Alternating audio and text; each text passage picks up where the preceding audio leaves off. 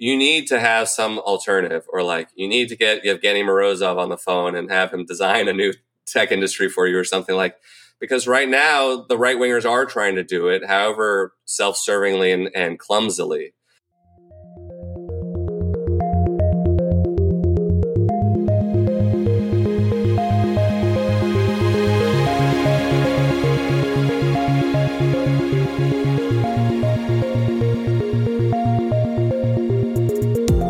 Welcome to Tech Won't Save Us. I'm your host, Paris Marx, and this week my guest is returning friend of the show, Jacob Silverman. Jacob is the co author of the New York Times best selling book, Easy Money Cryptocurrency, Casino Capitalism, and the Golden Age of Fraud. He's also an independent journalist who's written for a bunch of different publications and the host of The Naked Emperor on CBC podcasts.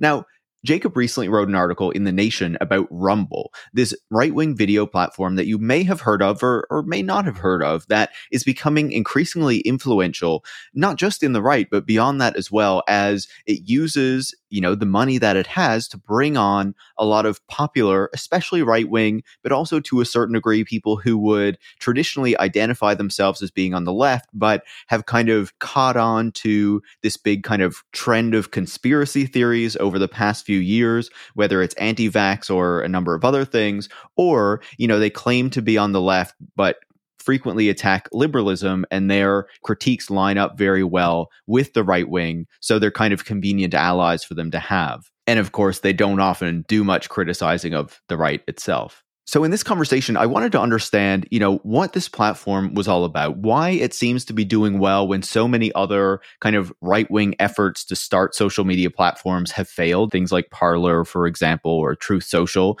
you know, it's still out there, but no one really uses it and also how these people on the right who have a lot of money are able to deploy that capital to make kind of media projects get attention, even if they don't have a business model that makes sense, right? Unlike the left, where there's not all of this money that's just easily available and can fund these media initiatives. On the right, there are a bunch of very wealthy funders who will fund a bunch of things to keep them going, to try to make them influential, even if they're not actually making money, right? And so I thought that this was an interesting case study for us to explore further because Jacob also has done a lot of investigation into the types of people who are on the platform, the people who are funding the platform, the relationships between all those people, and the relationships between those people and kind of the MAGA republicanism, kind of the right wing extremism that has been growing in the United States, but, you know, obviously in many other parts of the world as well. But in this conversation, we focus on the US.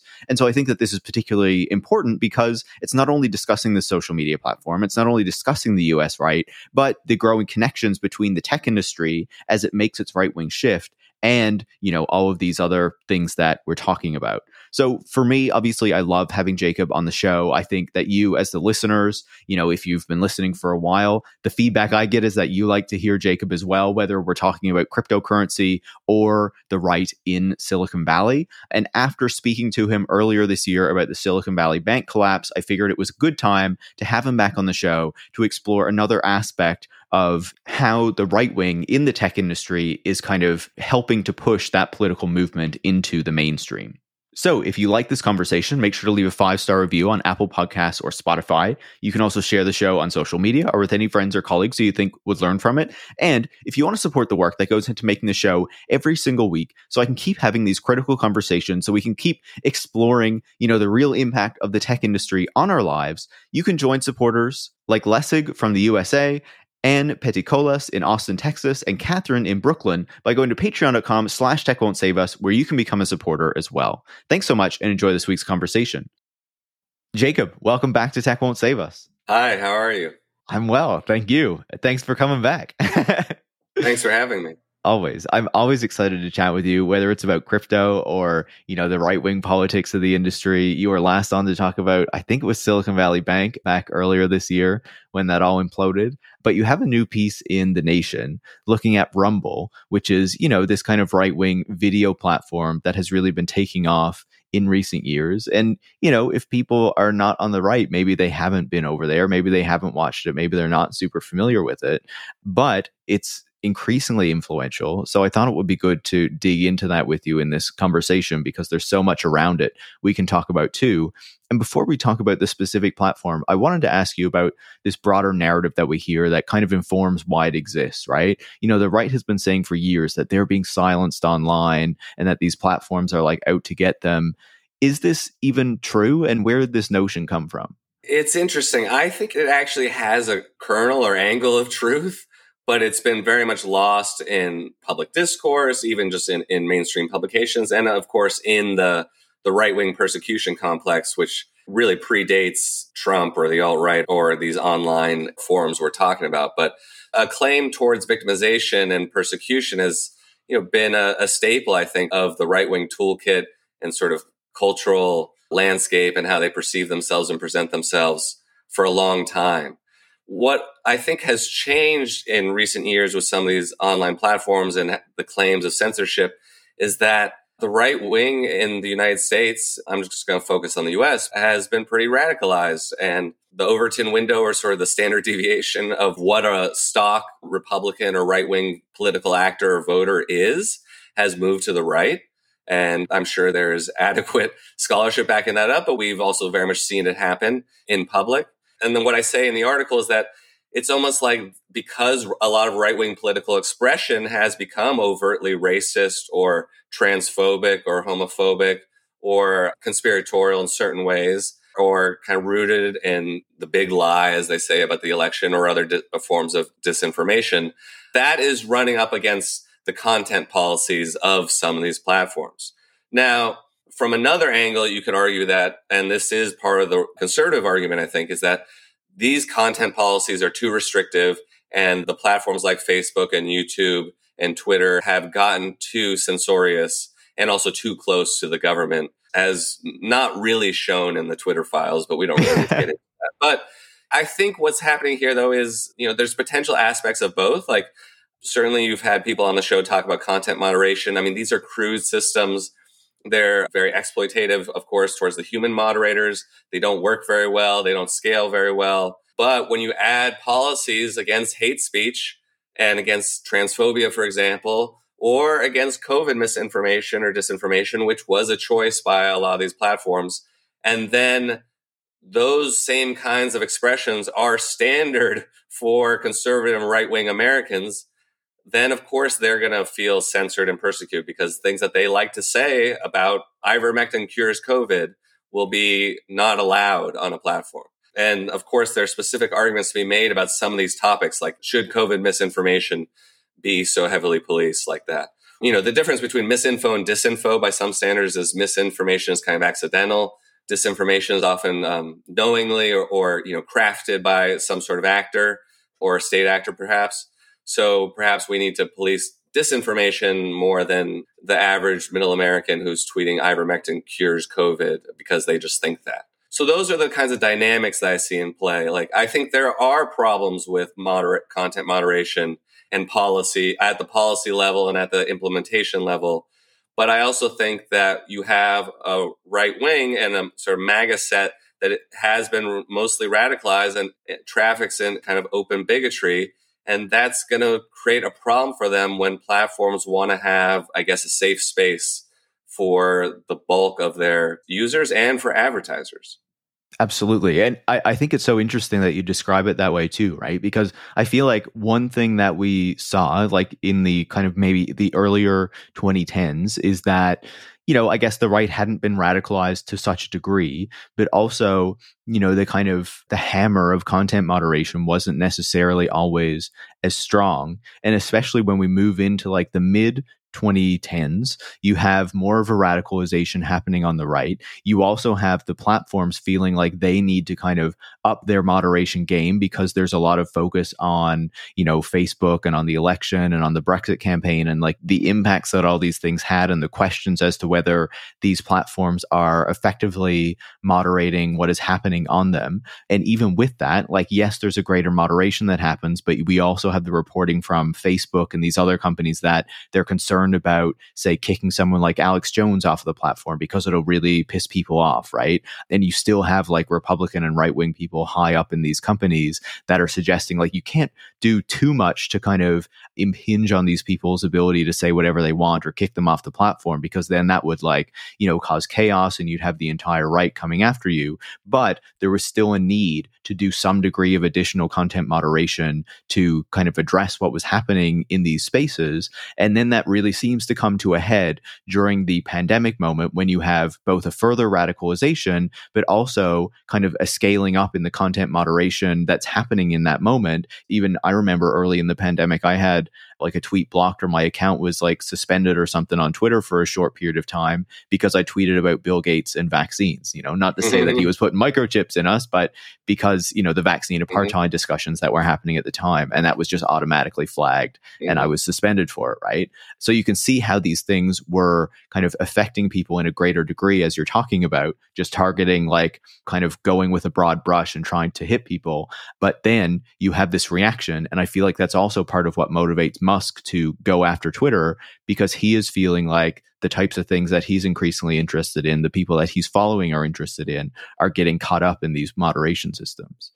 No, very much so. I think that dynamic, and I think pegging it, I mean, there are different inflection points or sort of important milestones. 2016 election, certainly, I mean, a, a lot changed after that and across tech. Beginning of COVID is worth, I think, just noting, as you said, because yeah, you had both a radicalization of a lot of people towards state authority and anything from curfews to um, businesses being shut down and things like that and vaccine mandates.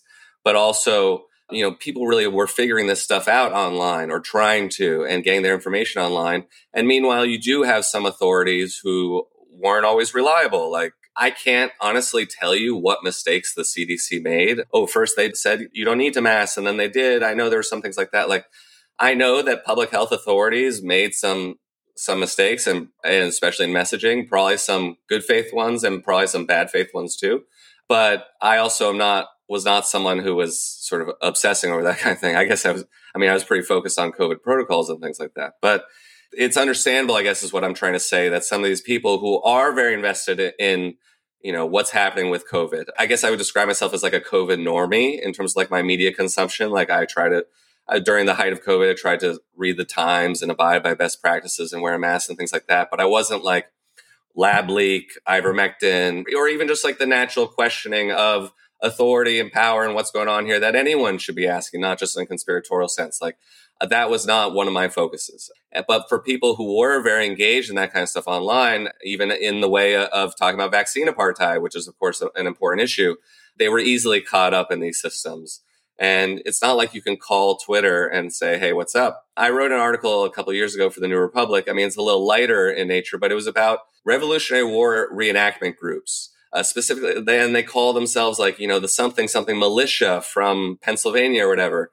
And because of, uh, you know, the post, well, really the post January 6th crackdown on militia content on Facebook, they all started getting booted off Facebook and they're like, look, we just like to dress up in costumes and like hold old muskets. and like, it's incredibly like endearing and like, it's like a Ren Fair D and D level of nerdery. Like, oh, this is so sweet. And it was a definite community of these folks, these different kind of reenactment groups who sometimes meet up and they were totally reliant on Facebook. And a couple of them I was able to get their accounts restored because, you know, I emailed the, the PR department of the company, though now you can't even do that with Twitter. So it's just, you know, this speaks also to the systems that these companies have built, which is like maybe if you have a, a sad story and go viral, or you talk to a sympathetic journalist who can email Facebook or Twitter PR and say, why is this Revolutionary War group banned? You might get somewhere. But, you know, I hear from people all the time still who are like, a gamer who talks to me about games and politics a little bit on Twitter um, in Georgia. He texted me the other day. He's like, hey, I got banned from Twitter. I have no idea why. And like, no recourse you know, this speaks to how these systems can't scale, how like maybe these public squares are too big or at least too big for these kinds of companies as currently constructed to handle or manage. And certainly everything got far worse once Musk took the helm. Absolutely. And so these are kind of what we're talking about are platforms that people are much more familiar with, right? The Facebooks, the Twitters of the world that a lot of people use. But there's also been a move to create specific platforms for specific communities. And of course, the right has been very engaged in this, especially I would say since, you know, 2016 and, and kind of the Trump era and all this kind of stuff, right? And of course, the article that you wrote for The Nation was about Rumble in particular, which I feel like, you know, people have heard of like Parler and Gab. I feel like Rumble is one that maybe fewer people have have actually encountered. Like it's not one that I'm as familiar yeah. with, even though I've heard of it a number of times because I know people like Glenn Greenwald are, are on there. But you know, what is this platform? How does that actually work, and where did it come from?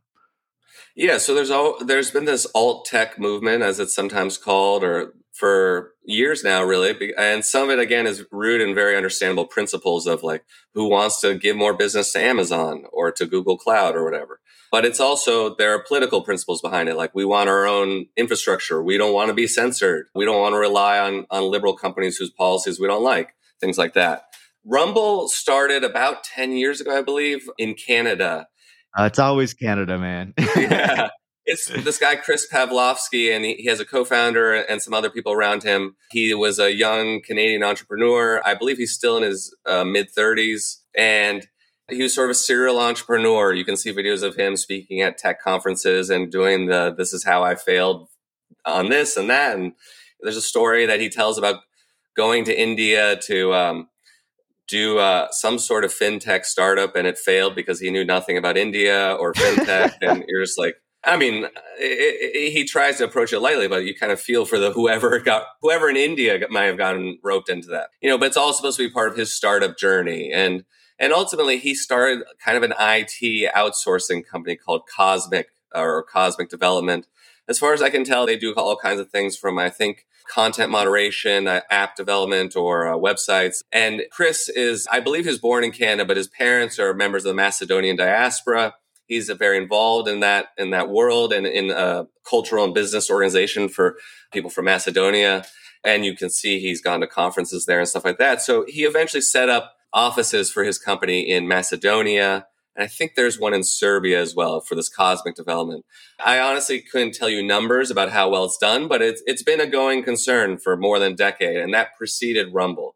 So what happens is he and a couple of the guys from Cosmic start Rumble as this video platform in sort of the early 20 teens. And the idea at the time seemed to be they were going to give a little more power to creators and offer them a bit better revenue sharing, ad sharing revenue than YouTube was offering. And that was the main sell for a while. It wasn't ideological. It wasn't about free speech, which, you know, some folks argue isn't ideological. But it had none of the political character we're talking about now, really. As far as I can tell, it, it kind of puttered along. It had some interaction with his other business with Cosmic. Cosmic provided moderation services and I think still might for Rumble. So I think there's a way in which he's benefited from having, and he said this in some of his public talks, from having basically this other business, parts of which are based overseas, and maybe that saves on labor. And there's been some synergy there, I guess you could say. And then really Rumble is pretty quiet until about 2019 or so when MAGA World starts discovering it.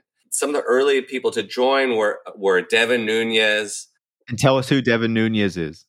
Sure. Devin Nunes is a, is a former congressman who is very sort of loyal MAGA-ist who got involved with some of kind of the dirty tricks of trying to unmask supposed spying on the Trump campaign and stuff like that. He doesn't have the best reputation, but then he moved on to be, and he still is, the CEO of Trump Media, the company that's trying to merge with a SPAC in South Florida and go public and whose deadline is approaching, I believe. So there is there are some connections here actually between the Rumble world and the Trump media world. And actually, this didn't make it into the article, but or it might be a parenthetical, but there's this guy, Vladimir Novachki, who's another Macedonian who is a friend of Pavlovski and works for Cosmic Development as a C suite executive, I believe, uh, CTO. And he has a similar position at Trump Media. And he's barely mentioned actually. And that, that's one reason why it didn't really make it into the article very much because, I mean, first of all, no one at Rumble would answer my emails and Novachki didn't answer my messages, but it seems like Cosmic Development and Rumble kind of like help fill out some of the tech infrastructure that people were looking for to create a MAGA media network. And that's how I kind of feel uh, see what happened, which is that around 2020, actual investment started flowing in. So you have Peter Thiel, JD Vance, and this guy Darren Blanton, who's not as well known, but Blanton runs something called Colt Ventures in Texas. Uh, it's a VC firm, but the guy is obsessed with horses. I joke sometimes that he's a horse semen connoisseur. I mean, he does breed horses for racing and like, you know, buys horse semen at incredible prices. And so that's why his VC firm is called Colt Ventures. But like, you know, he's this billionaire in Dallas. More importantly, he's close to Bannon. He was on the board of Wang Guo's, or he has a bunch of different names, but the Chinese spy slash businessman uh, slash grifter who was just charged in New York with fraud, who who is Bannon's close associate. They were both on the uh, Guo Wengui, excuse me. Uh, they were both on the board of his media company, Bannon and Darren Blanton. And as some people know, Bannon was for one of his arrests was arrested on the yacht of Guo Wengui.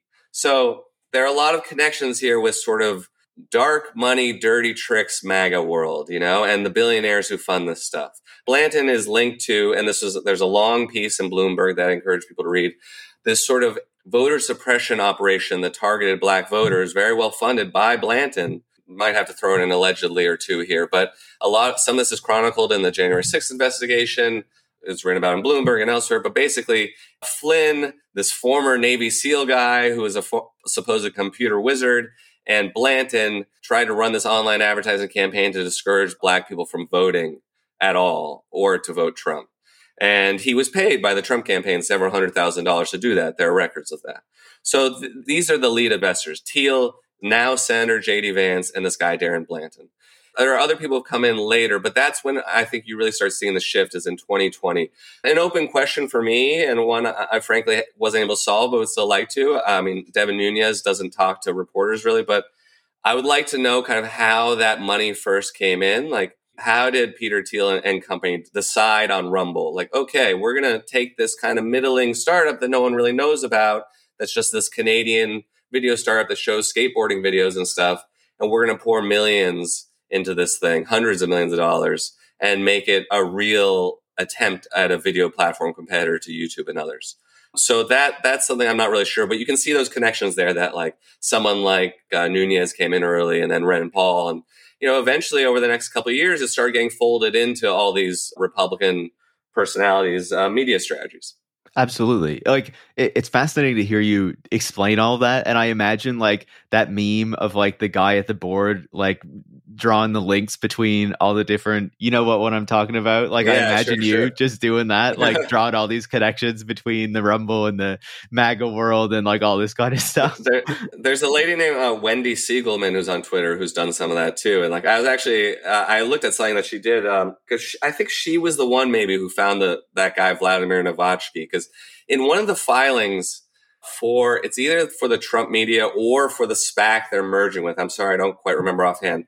They list two key employees, and it's like the general counsel of Trump media or something like that, and this guy Novachki, who's the CTO, which you think is important, but this is like a designation in an SEC filing.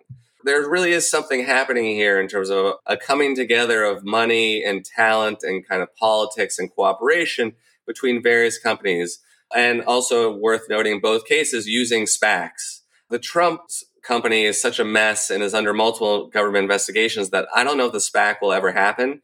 Uh, they basically have to have approval to merge with this shell company and go public. That's what Rumble did last year.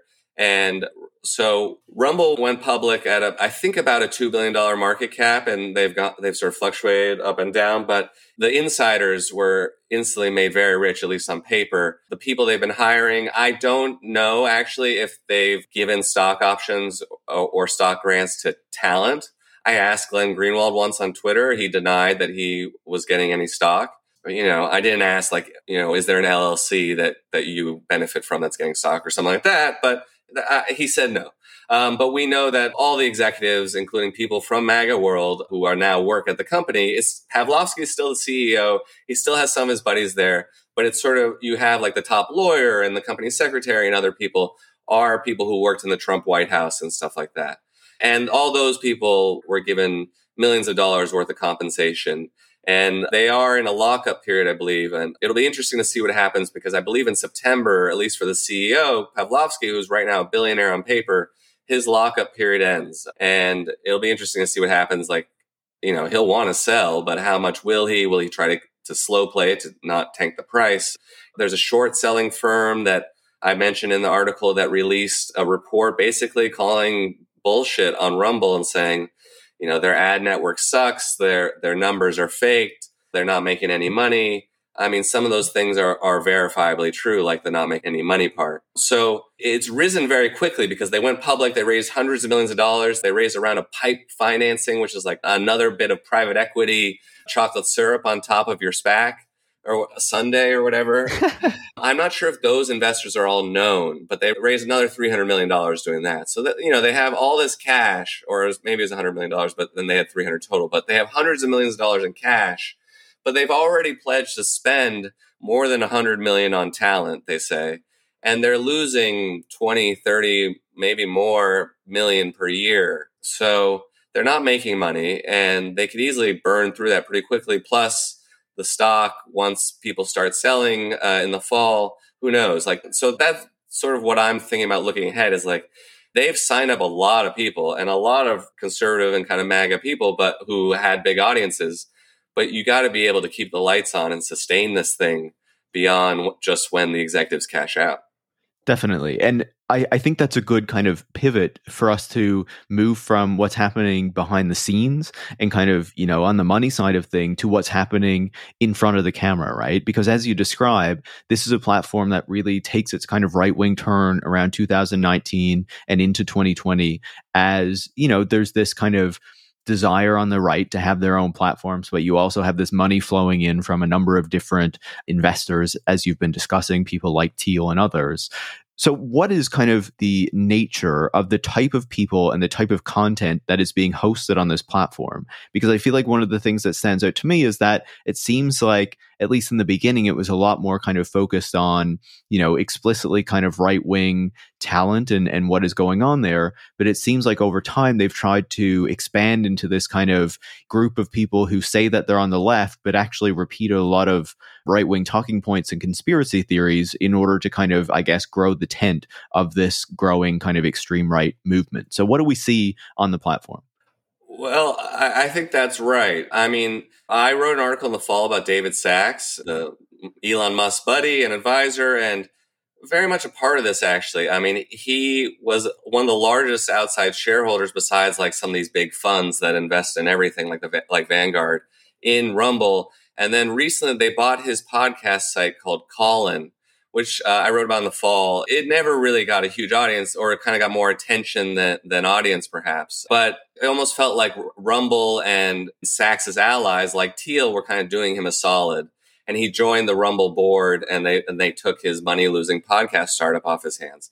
But uh, it had a similar idea and sensibility in some ways, like this new right of both like sensitive to MAGA, but also trying to attract disaffected leftists or even people who like claim affiliation to with the left, but maybe are arguably not left in practice. So Rumble has very explicitly given multi-million dollar deals to a lot of right wingers. Like at least according to CNN, they gave something like nine million dollars to Andrew Tate and people like Donald Trump Jr. and uh, Kimberly Guilfoyle and Steven Crowder who I, I opened my piece talking about, and like really some of the most popular streamers and MAGA people. Oh, another person who I didn't mention earlier, Dan Bongino, say what you want about him, but big Fox News personality now, he's an investor. His stake in Rumble is worth a couple hundred million at least on paper. He was one of the early investors actually from kind of MAGA world, almost preceded Thiel, I think. And he has his show on there. A lot of people are just sort of syndicating, but some people are getting a lot of money, you know, this pot of hundreds of millions of dollars that they plan to spend and then, you know, they will tell you, hey, we have entertainment, we have people who claim to be leftists, and they do have some people like that, or people who are more heterodox. Glenn Greenwald is obviously the most prominent journalist on there. You have Russell Brand, and I mean, we can go into like what they're doing and, and what kind of political purpose they might be serving or what their material kind of reflects. And I do mention that a little bit in the article, but you know, frankly, Glenn Greenwald is often a subject unto himself, and I, I didn't want to, it to be a Glenn Greenwald article. But I think it is notable, uh, as I mentioned in my article, that this is the guy who broke the Snowden story and is Mr. Anti Security State and Mr. Anti Corporate Media. And Rumble could not be more corporate. It has venture capital from Peter Thiel. It went public via SPAC, which was like the shadiest corporate vehicle du jour for the last few years during the era of low interest rates. And everyone who works there pretty much is MAGA or MAGA aligned. I mean, they talk about free speech a lot. But as I argue in the article, when you look at their content policies, I mean, they equate Antifa with the KKK. They ban anything about Antifa.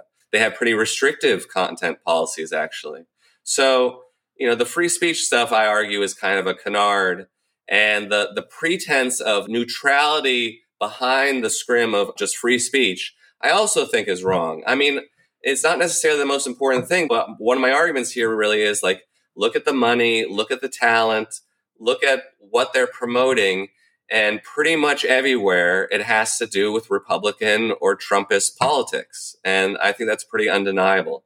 So, anyway, just to put a cap on the Greenwald thing, like now you have Greenwald, the guy who represents these certain things, going to work for a very corporate media company, doing a cable news style show, which I thought he hated, and then funded by Thiel, whose company Palantir tried to, I believe, ruin uh, Greenwald's career and create a rift between him and WikiLeaks uh, more than 10 years ago.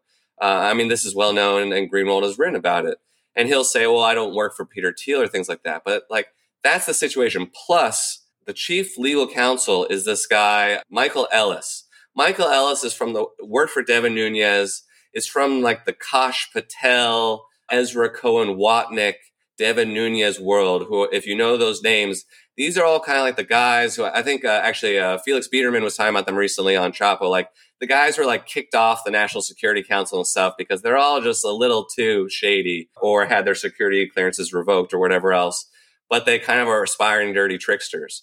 Well, for a while, Michael Ellis was on, uh, at least worked for the National Security Council. He also worked for Republicans on the Senate Intelligence Committee and helped write a report about the Snowden revelations and like how to mitigate them. I mean, to me, it's just mind boggling. And I'm also indebted to Gumby for Christ from Twitter for bringing this to my attention initially, actually. But like, this guy is the lawyer at the company. So, say like they've had legal troubles, they decided to go dark in France uh, rather than submit to some moderation or censorship, you know, and Greenwald likes to tout that. Good for them, sure. But if, say, Glenn Greenwald actually reported a news story that challenged power or challenged Peter Thiel or the security state or anything else, like, the guy defending him and his work on a corporate and legal level would be this former NSA. He also worked at the NSA briefly before the Biden administration basically forced him out. But it would be this former NSA, NSC intelligence official. It cannot be stranger. But those are the new kind of bizarre alliances that are happening. And whether it's changing politics or also a certain degree of denial, perhaps that maybe they, you know, they have enough in common on being anti-war or anti-security state. Maybe that's true, but I don't fully buy it. And I think when you look at you know what's actually being preached every day, it's not diversity of viewpoint, pro free speech. It's pretty bog standard MAGA politics from a lot of these people. I should also say that you know some of the kind of the other things that they added, they have extreme sports, they have uh, gamers streaming, they have some music, they sign some hip hop artists you know they have people who who kind of cut against type and might not be like conventional liberals or, or conventional conservatives but these feel like just a little you know kind of sprinkling of ideological talent diversity in what is largely an enterprise geared towards putting people like Steven Crowder or Glenn Greenwald interviewing Marjorie Taylor Greene for an hour in front of a lot of people. That's really interesting. And like you say that one of the things that might bring them together is like anti-war or anti-surveillance or whatever, but I imagine a big part of it too is anti-woke, uh, whatever that word is going to mean, right? Yeah, and all the culture war stuff. I mean, there's so much transphobia on there. It's troubling. Like it's become very normalized in I guess. I mean, standard stuff on the right, of course, but like I don't know, like you go on a site like that even from from YouTube or Twitter or even Elon's Twitter where it can be pretty bad and you just realize like this is just it's so normal for them in some ways for it's become such a part i don't even really like saying culture war because like this is people's lives you know and and their medical care and stuff but you know these kinds of issues have become so natural for them and basically unquestioned and a lot of the people who kind of like Greenwald or others, Russell Brand, who do the anti woke stuff, essentially pay lip service to a lot of a pretty upsetting transphobic stuff. And uh, it's just, you know, they, they certainly don't care over at Rumble. I mean, they recently had a big live stream with Andrew Tate, but they don't seem to care. I've emailed them saying, Do you care that one of your biggest talents is on house arrest for human trafficking and rape and organized crime? And they don't respond. They bragged on Twitter about the size of his audience and that they were able to do it without Amazon Web Services. Like it was a technical achievement for them and, and reflected their independence. And that's what happens with this anti woke stuff is that every criticism almost gets subsumed under it. So you're, you're either trying to censor or you're being woke, but sometimes you're like, no, I'm talking about like a violent person or the fact that I ran the article that their most polished sort of offering is this thing called Power Slap. It's from Dana White, the UFC guy. It's like grossly entertaining if you can watch a fighting sport or something. But then, like after five minutes, it gets pretty disgusting because like a guy stands and they just they get one chance to slap their opponent as hard as they can, and like people are frequently knocked out. The guy just has to stand there and take it, and then there's commentary and all this stuff and competition, and like if the guy can stand up, he gets to slap the other guy back, and it's horrible. And they live in a house together. It's the whole reality TV script, and like, but these are people who you feel like they kind of scraped off the sidewalk. Like some of these people really talk have some stories of trauma. It's just it's rough. And this is like one of their featured products and that they pay for. And it's hosted by Dana White, who himself was filmed slapping his wife. I've seen the video at a New Year's party in Mexico. Uh, I believe either beginning of this year or beginning of last year. You know, there's a lot of people who just straight up are abusers who who are the on air talent. I mean, Dana White is is the host of the show, and and that seems to go along with the fact that it's it's almost like LOL nothing matters, you know, or something like it's just like or kind of trolling meets anti wokeism. Like they'll never take those kinds of, of critiques seriously. Like, well, what about the abusers, or what about like the transphobia, or some things are really ugly and not just provocative or trolling or challenging the status quo, but because the anti wokeist philosophy can be so broad or, or just generalized it doesn't matter. And that's what I really see on Rumble is like they'll never apologize for Andrew Tate. They'll brag about their technical acumen. And that's as far as I think they'll ever really go until like, I don't know what happens. When, I'm sure he'll go to jail and they'll still broadcast him. Absolutely. And like the anti woke language and kind of you know just what they're doing in general is a way to kind of justify and normalize an incredibly extreme right wing politics you know white nationalism all the other kind of stuff that the right is increasingly pushing and, and trying to make people you know go toward or, or believe in.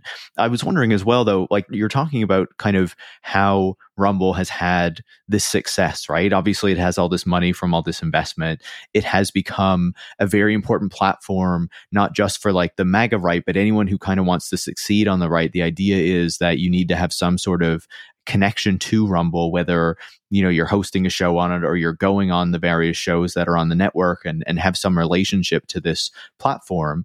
We obviously saw other attempts to create right wing platforms in the past few years, things like Parler or Gab or even Truth Social that still continues to exist out there. But none of these platforms, I would argue, have been very successful in kind of making a real mark on the general conversation and becoming a platform where it felt like people really had to go. Like people yeah pay attention to Donald Trump's truths uh, over on Truth Social just to see what he's saying, but like no one really cares about the platform otherwise. And like Parler yeah. and Gab have kind of descended. So why did they not really work or take off? And why yeah. does it seem like Rumble is getting a lot more kind of notoriety and attention where they did not? Well, there's an interesting thing that happened to Parler. You know, they were supposed to be bought by the artist formerly known as Kanye, which was never going to really happen. But then they were bought by some kind of nameless tech concern. And they did kind of a logical thing. The new owner shut down the social network and they kept the data and the tiny cloud business, which I don't even know if it's a real thing.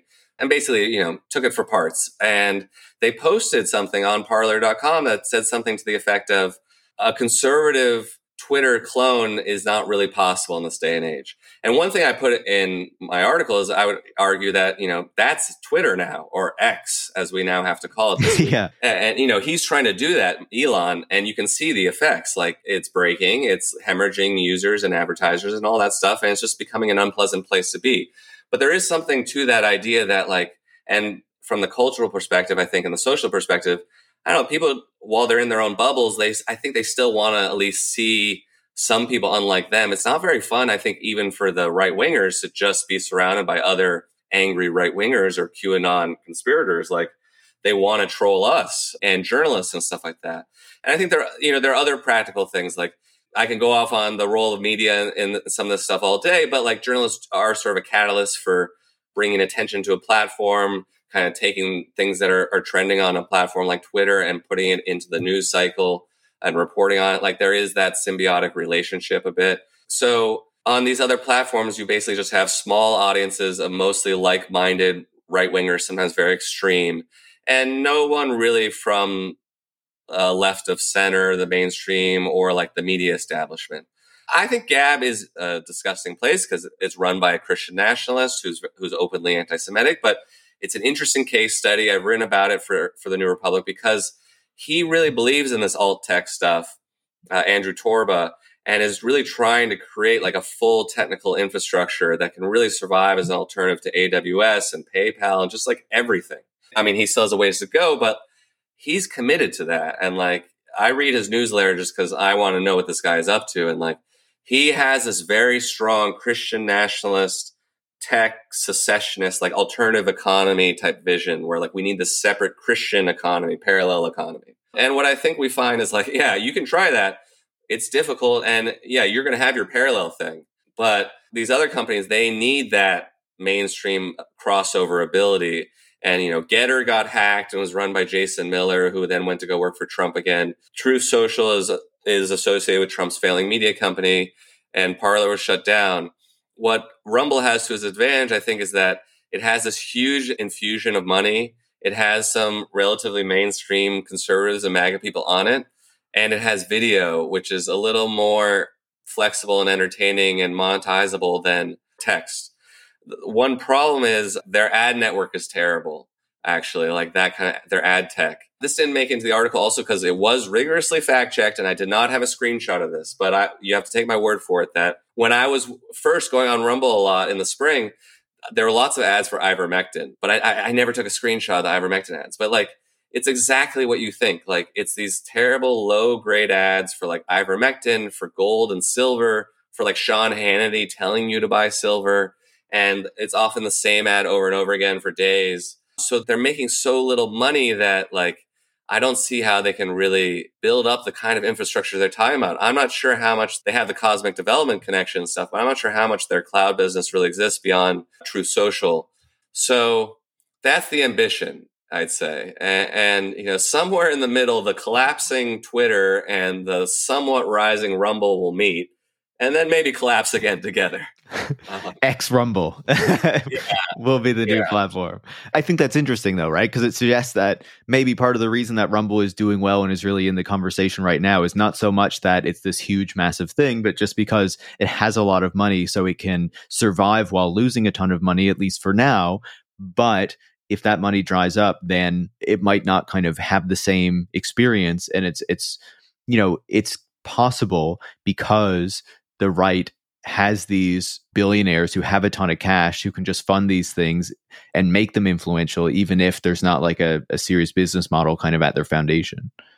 Yeah, that's true. Like you got to ask, um, are there right wingers, right wing billionaires, whether Thiel or other people, who see this in their long term interest to have a money losing online media venture with some potential reach. And I mean, that's how a lot of right wing, very ideologically motivated media has survived. Uh, certainly a lot of the small magazines. I mean, Weekly Standard or some of those other small magazines were eventually chucked because like the owners get bored of losing money. But those are all kind of political projects, you know, and losing money is part of the bargain. One other thing that's worth mentioning is uh, Rumble is the official streaming partner of a Republican presidential primary debate that I believe is next month in August. So it'll be just interesting to see how that's presented and handled. I assume it'll be on cable news or network TV also. But, you know, like I said, like when you're doing that kind of alignment and bragging about it and like echoing the language of Andrew Tate and the Matrix and all this crap, like it, it's clear what's going on here, I think. But sometimes logging onto Rumble feels like logging on to Gab or something else where you're just like, hey, like I want a few cute animal videos or like a music video mixed in with Steven Crowder yelling about how his wife shouldn't be allowed to divorce him or something. Like it certainly runs on these dominant currents of anger and reactionary feeling. And I think you even see that in Glenn Greenwald, who is a journalist and does reporting and interviews people and stuff like that. I mean, I, I disagree with some of the things he says in his methods, but like he runs on reactionary anger towards the democratic and liberal kind of establishment and status quo. And I think that's pretty recognizable. So that is not really a fun scene or tone to be constantly surrounded by. It certainly has its place, but it's a really loud bar playing like bad EDM or something you know, it's someone yelling in your face all the time. And like, maybe if you're an angry bigot, you do want to watch three hours of Dan Bongino and Steven Crowder per day. But I don't know. I, and also, one other thing I'll add is that the numbers haven't been that great. Like, so Crowder had millions of viewers on YouTube. I think he had some suspension problems. He was supposedly had a $50 million offer from the Daily Wire and turned it down. Who knows if that was all made up? And then he went to Rumble and the numbers aren't very good. It's like hundreds of thousands of viewers. And Rumble has been accused of faking its audience numbers or using a lot of kind of fake traffic, like malware driven traffic. Uh, it was in this short seller report from Culper Research. So again, they only, he cares as long as they can keep paying him. But it's in Rumble's interest to make this somehow more self sustaining, or at least not have to go hat in hand every six months to Thiel and Sacks and whoever else might pour some money in. Yeah, that, that's a big drop in you know reach and viewership to go from millions to hundreds of thousands, right? And some of these guys are going to care about that, of course, or most of them, because they want to reach the widest number of people. You know, we saw that also with Tucker Carlson. He went from Fox to Twitter, and his numbers went way down. I mean, Fox is horrible. I think all cable news should be thrown in the fire, but like there's a reason why people still, you know, a lot of people still watch these channels and mass media still has some reach. And there's a mistake sometimes that even like people like Elon Musk or these executives make who are way too online, just like the rest of us, and think that the old people in their easy chairs who kept Fox News on all day are going to go on Twitter and find Tucker's show. They're just not. No, definitely. I, I completely agree. And, you know, talking about that kind of political angle of it, how Rumble is hosting this Republican debate and how these kind of candidates want to be on the platform, need to be on the platform. You know, there's another relevant angle to this too, where it's not just the Republican Party, but we have this guy, uh, what's his name? Robert F. Kennedy Jr., I believe, who's running in the Democratic primary, but who is getting a lot of attention from the right and from the kind of tech right in particular, who seems to be funding him and seems to be very excited about his candidacy. And he has also, of course, been on Rumble and been on some of these shows and, and all this sort of stuff, you know, getting into this circle of not just the right wingers on that platform, but the people who say that they're on the left, but they're into all these anti vax conspiracy theories and, and stuff like that. So, what do you make of the RFK Jr. candidacy and how this plays into this broader kind of shift that we're seeing happening in the politics, but uh, not just how it affects kind of the right wing, but how it's trying to kind of bleed its way into kind of liberalism and, and the left as well. Well, the, you know, I think there are some realignments going on politically and have been for years now, but and some kind of genuine of people kind of thinking differently and, and, more heterodox beliefs, and some out of convenience or bad faith or whatever else. Like, and I think the RFK Jr. situation falls more in the bad faith category. I mean, I think from his perspective, look, he's sort of anti-Ukraine war uh, and anti-NATO, but he's Mr. Israel, which is, you know, personally as a lefty Jew is very annoying because like he, like the other day he was basically saying that Debbie Wasserman Schultz, who I don't even like, was an anti-Semite, and I'm like, she's Jewish, like, or like was insufficiently supportive of Israel. It's like she's just a standard Democrat in Israel, and she's Jewish. Like, but so you see, like, are those things the same, or like, or are those sort of like positions of convenience in a way, like, and like using Rabbi Shmuley Boteach, who's like, you know, like a celebrity rabbi of a really low grade, like Michael. Ja- I always call him Michael Jackson's former rabbi, like he's the guy like when you don't go to the Anti Defamation League to apologize for being anti Semitic, you go to Rabbi Shmuley or something, like when they're not available and do the public appearance and everything. And I wrote something for Slate about this, but I think RFK Jr., I think it's mutual opportunism, him and his right wing tech backers.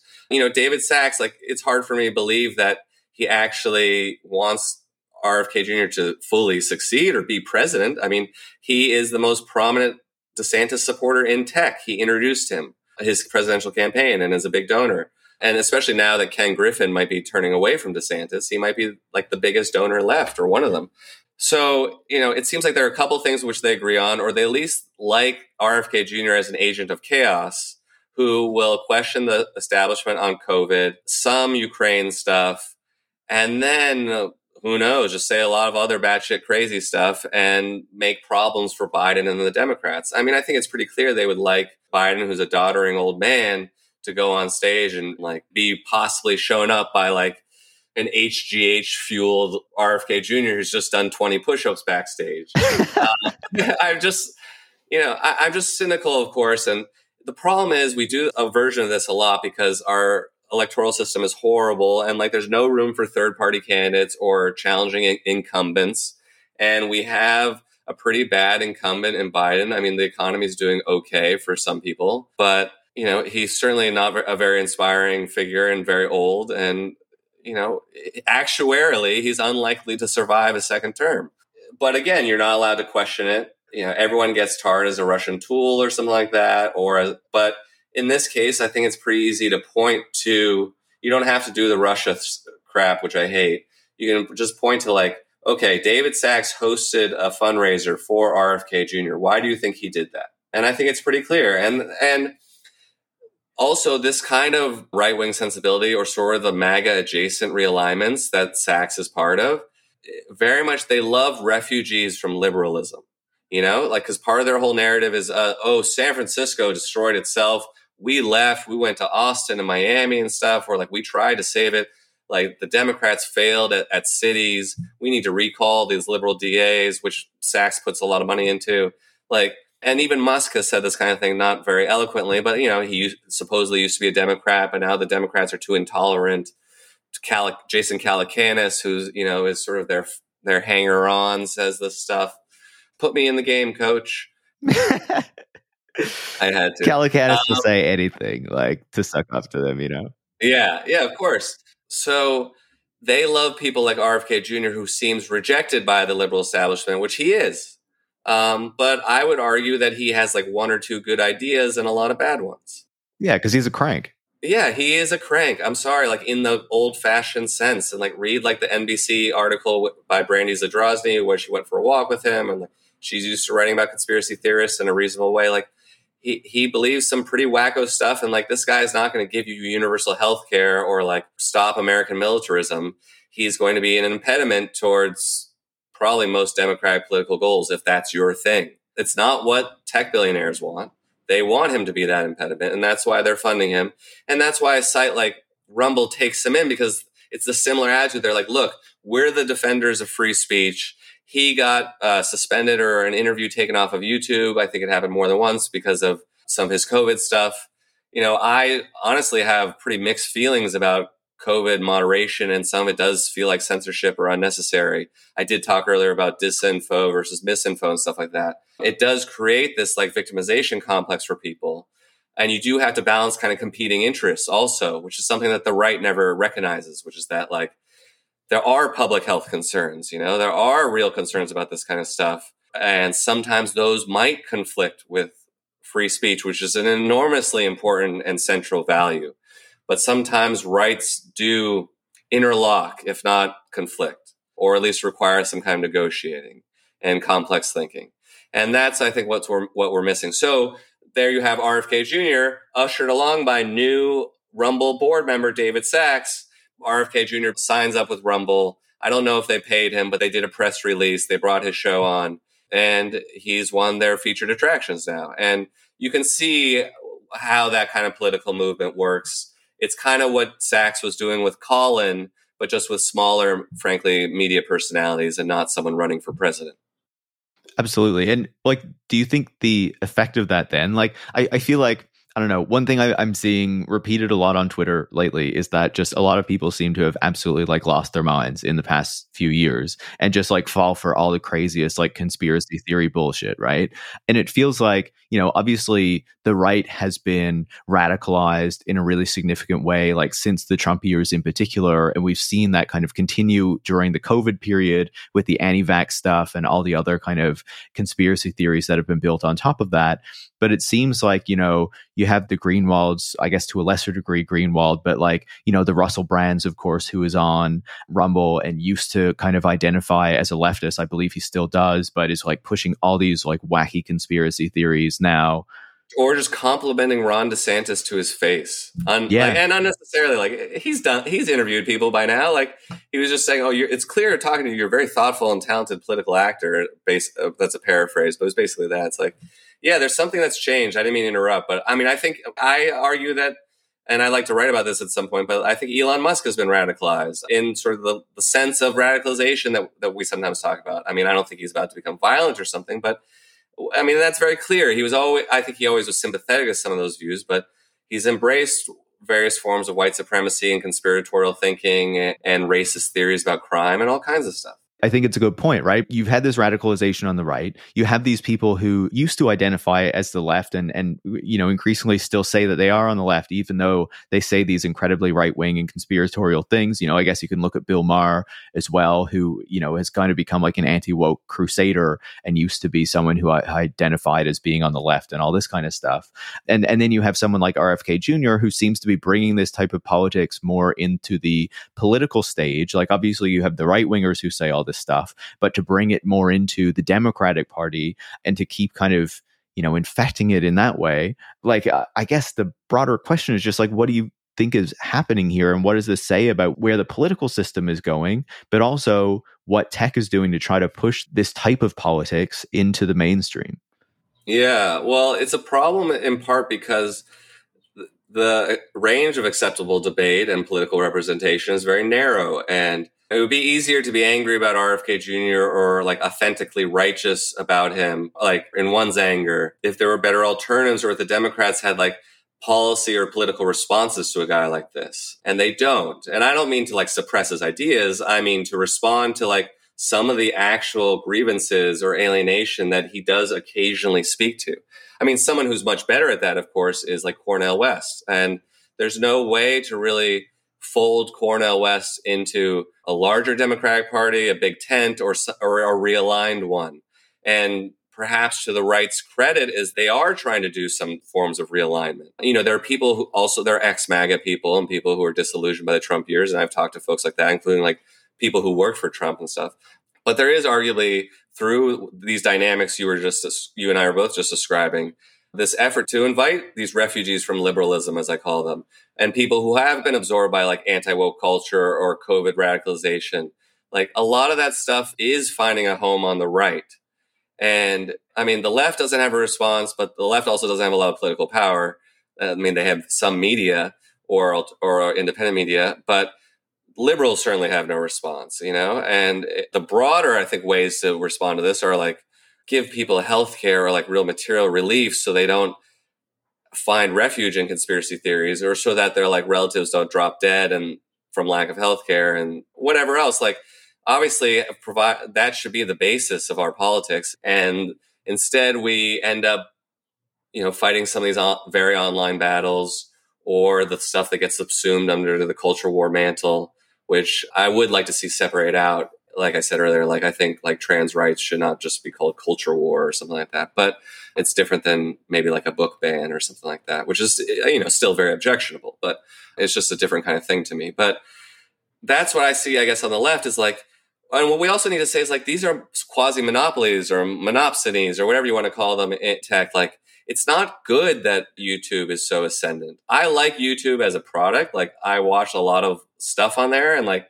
I don't feel myself censored, but it's not good that it's like the only place. And same with Facebook and all the others. But there's sort of a satisfaction or laziness outside of anyone not named like Lina Khan or like one of these uh, the, the antitrust new Brandeisians. Like you need to have some alternative, or like you need to get Evgeny Morozov on the phone and have him design a new tech industry for you or something like because right now the right wingers are trying to do it, however self-servingly and, and clumsily. But I do think that the one core critique that they do have a point on is like there is a gradual fusion of Silicon Valley and the security state. I think that's hard to deny. It doesn't mean, as some of the Twitter files reporting claim, that like the FBI says, "Hey, Yoel Roth, ban this guy." I don't think it, some of it really went down that way. But you know, the personnel, the money, the communication. We know there's a revolving door with all that stuff. Like I've been joking a little bit on Twitter lately. Like it's kind of Eric Schmidt's world vision. Like you know, this is almost something people talked about more ten years ago when he was more of a public figure. But uh, we're all kind of living in that world, and that is concerning. And that does speak to the future of our media and our social media platforms and censorship and content moderation. And there's a weird way in which like the Republicans are almost attuned to that but they have all the wrong ideas and all the wrong interpretations and all these insane conspiracies. Absolutely. You know, like you have you know the, the right has has the power and the resources to actually experiment with this alternative kind of tech ecosystem in a way that the left doesn't really you know how it's going to fund creating these sorts of things but then as you describe as well there's a lot of problems in the system as it exists. We see the tech industry shifting toward the government as the government embraces this position where China is the big enemy, and the tech industry sees how it can very much benefit from that by you know becoming part of the larger security state. There are all these kind of connections and alignments that are happening.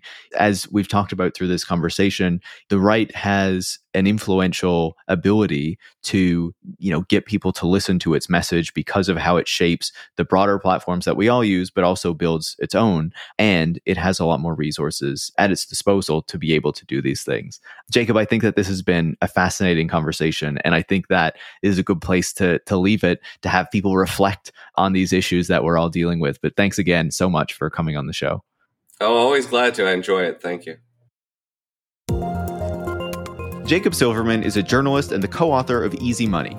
He has a Substack where you can follow him. I'll include the link in the show notes. You can also follow me, Paris Marx, or you can follow the show across social media on any different app where you want to look us up. We'll probably be there. Tech Won't Save Us is produced by Eric Wickham and is part of the Harbinger Media Network. And if you want to support the work that goes into making the show every single week, you can go to patreon.com slash tech won't save us and become a supporter. Thanks for listening.